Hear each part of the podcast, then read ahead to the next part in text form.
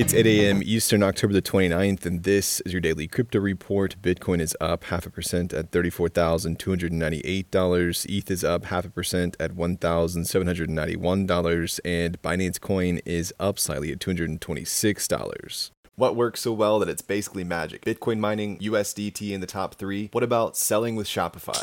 Shopify is the global commerce platform that helps you sell at every stage of your business. From launching your online shop to did we just hit a million orders? Shopify is there to help you grow. From their all in one e commerce platform to their in person point of sale system. Wherever and whatever you're selling, turn browsers into buyers with the internet's best converting checkout, up to 36% better compared to other leading commerce platforms. Sell more with less effort thanks to their new AI solution, Shopify Magic. My favorite thing about Shopify is no matter how much you want to grow, they have the solutions you need to take control and level up your business business. Shopify powers 10% of all e commerce in the US and millions of other entrepreneurs across 175 countries. Plus, Shopify's award winning help is there to support you every step of the way. Businesses that grow, grow with Shopify. Sign up for a $1 per month trial period at shopify.com slash DCR, all lowercase. Go to shopify.com slash DCR to grow your business, no matter what stage you're at. Shopify.com slash DCR.